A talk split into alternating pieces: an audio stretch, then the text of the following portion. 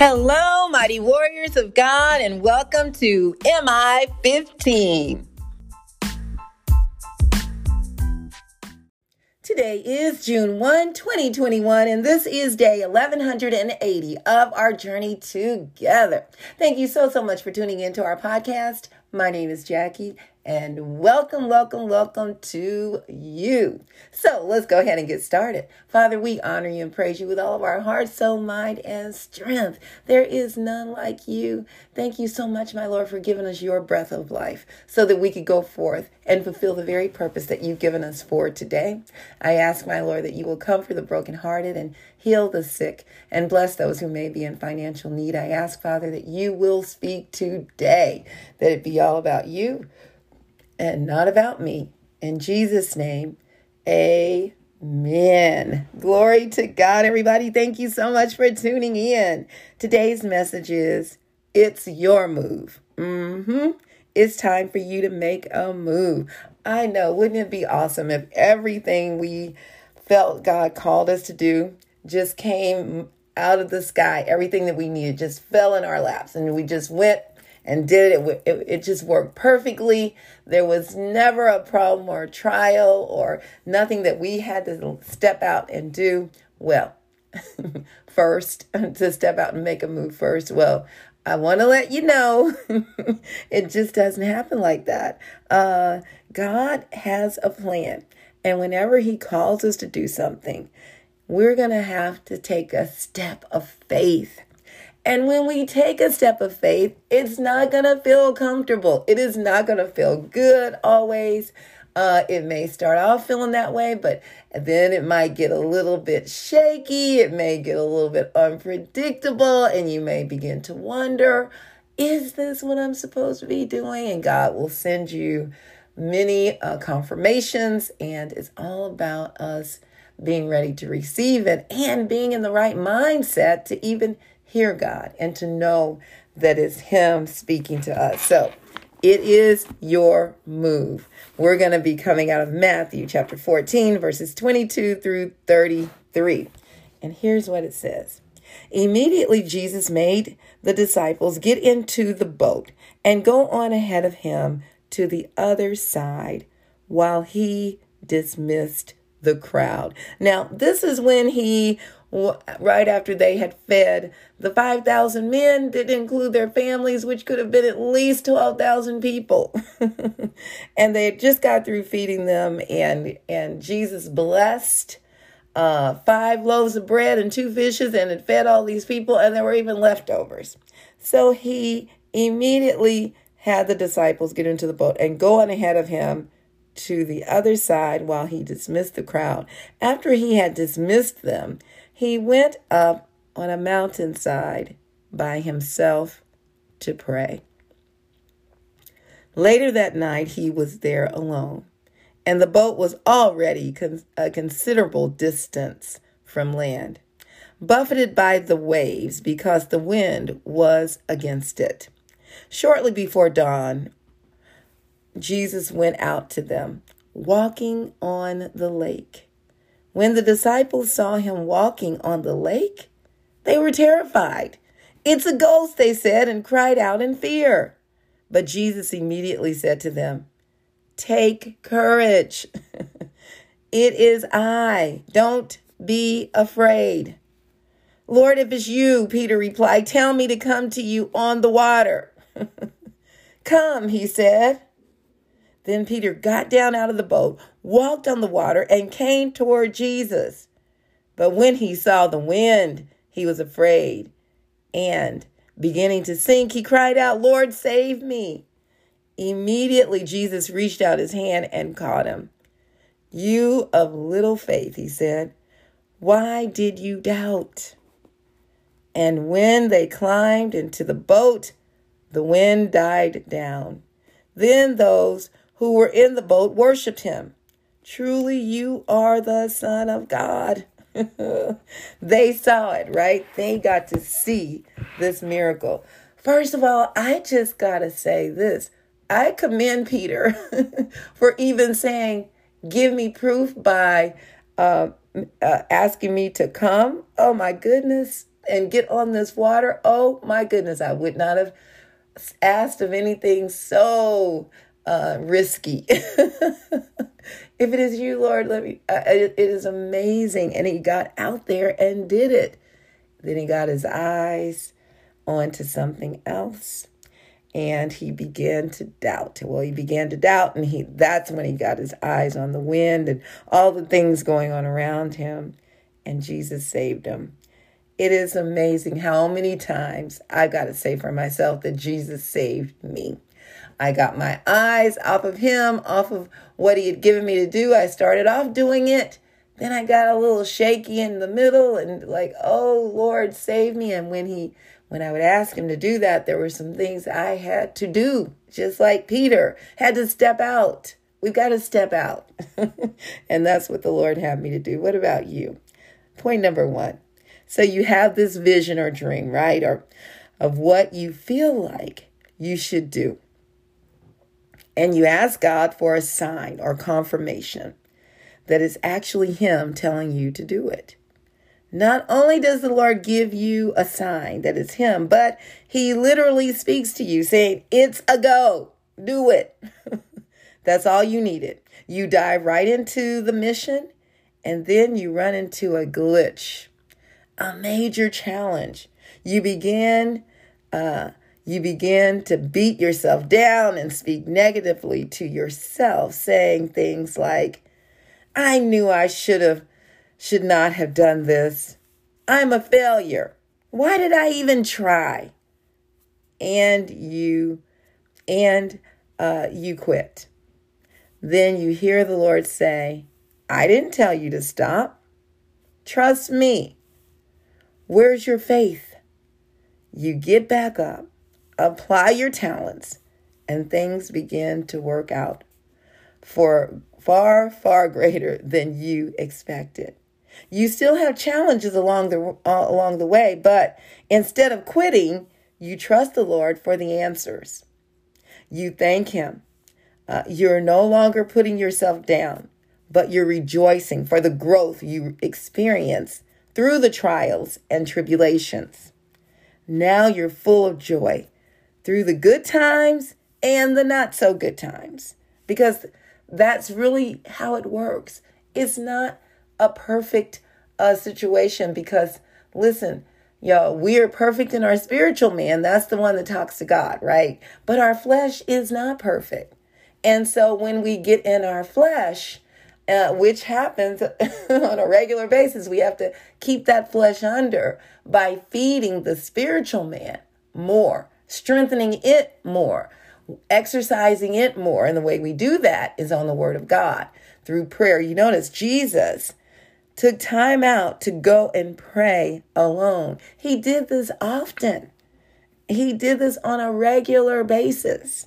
He knows, he shows us the greatest example of him being fully man uh, and God here on earth, but he was tempted in every way and did not sin. And we need to follow his example while he was here on this earth, he overcome, he overcame uh, Satan and the evil through staying in constant communication with the Father. So we should do the same. And our advocate is through Jesus Christ. He said, I am the way, the truth, and the life. No man cometh unto the Father except through me. So we pray, we strengthen up like our spiritual man by going through Jesus in prayer. And that means after we pray, we say, in Jesus' name, amen. That's how we go through him, right? All right, so it, it's it's not complicated, but it can be if we make it complicated. if we're in our flesh and we want him to do things we want him to do the way we want him to do it, it doesn't work like that. And so we must stay uh, keep our spiritual man strong, having on the full armor of God, not fighting uh, the enemy uh, naturally. It has to be spiritually. And he works through people. Don't forget that. So when somebody gets you teed off or rubs you the wrong way, you know, understand that it's the enemy working through them. So we don't hate the person. We still love that person, but we hate the sin. All right. So, point number two it's your move. Step back out there, complete the task God is giving you. This will become second nature as you grow in Christ, recognizing Him as the Son of God and as your Savior and Lord. As we begin to do this, and, and here's the other thing that the Word of God says that really helps me on a daily basis it says, uh, in Proverbs, um, as man, as iron sharpens iron, so does a man sharpen another. So when we do go through these trials and tribulations and somebody's rubbing you the wrong way, just think of it like they're sharpening you up so that you are not dull and you're able to still go out there and be uh, extremely effective uh, as God would have us to be. You know what? I will never forget this. About 20 years ago, God had given me a vision, and that was to start a business. And I started, um, I got off track. You know, um, this business that He gave me was totally different than the one I ended up leaving that model that He had given me because my brother had said, Jackie, if you get into construction, and I, I had no passion for that, no desire for that. But he says, you can make lots of money because this at that time they had set aside work for women contractors and minority contractors. So I was a double minority, black and female. So I thought, okay, I'll do that. Well, the vision God had given me was something totally different. And I got off track. And I started because I got my eyes off of Christ and got in the flesh looking at the income that I could make instead of looking at um, what the purpose of the whole vision was that God gave me, what it was for. So I went, signed up, went to one of the contractors' meetings, and at that moment, when I walked in that place, I felt like a perpetrator. I knew I was in it for the wrong reason. The men that were in that room who were you know, year had years into this and they were very passionate about what they were doing. And here I am walking in to do to learn more about, you know, this union and the different things being offered just simply because of the money side of it. And immediately I knew, I don't want to do this. I can't fake the funk. I cannot do that. And I left. And God blessed me with what he wanted me to do. And that business was called Serve and Clean. I finally sought God out and said, Lord, what would you have me to do? I know you've given me a gift of entrepreneurship. I didn't know it then, but now I could say this after the fact. and uh, after starting more than one business, and uh, God blessed them to for us to grow and to bless many people. And He said, when I asked God what I should do, He said, What do you enjoy doing? And I enjoyed serving. And every time at our church, I'll never forget, I would always get the, the uh, setup ready if there was a wedding or if there was a funeral, you know, and we had to serve the food, set up the tables. I enjoy doing it, getting the food ready and then getting a crew together to serve and set up and clean up. And I said, That's what I enjoy doing. And the Lord said, Well, that's your business. And He gave me the name for it, and it was called Serve and Clean. Very simple. Uh, and He also gave me a tagline You provide it, we'll serve it. You dirty it, we'll clean it. Because people thought we were janitorial. So that was a glitch, or not a glitch, but a challenge. And the Lord gave me the answer to that. Then I went out to um, uh, introduce myself. The Lord was introducing me to the world and meeting the uh, different prospective clients. And at that time, it was more hotels, and uh, Bartle Hall was huge, a big deal then. And I went there and met the gentleman, made an appointment over the phone, met him. And uh, he said, So tell me, what do you offer? What do you do? What is your rate? What do you charge? I had no idea what to charge in the industry. And and typically you can call around and find out what others charge and kind of make your prices somewhere around there based upon your cost of doing business. And there was not many competitors out there. There was a handful, maybe I could count them on one hand.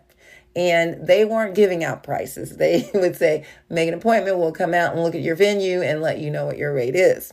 And so uh, when I got to meet this gentleman, he was asking me all these questions. He said, So, do you uh, uh, serve? How do you serve? And, and uh, do you, we do banquet style here. And that, that meant carrying the trays of uh, 10 meals or 12 on your, on a tray on your shoulder. And uh, he said, Can you do that?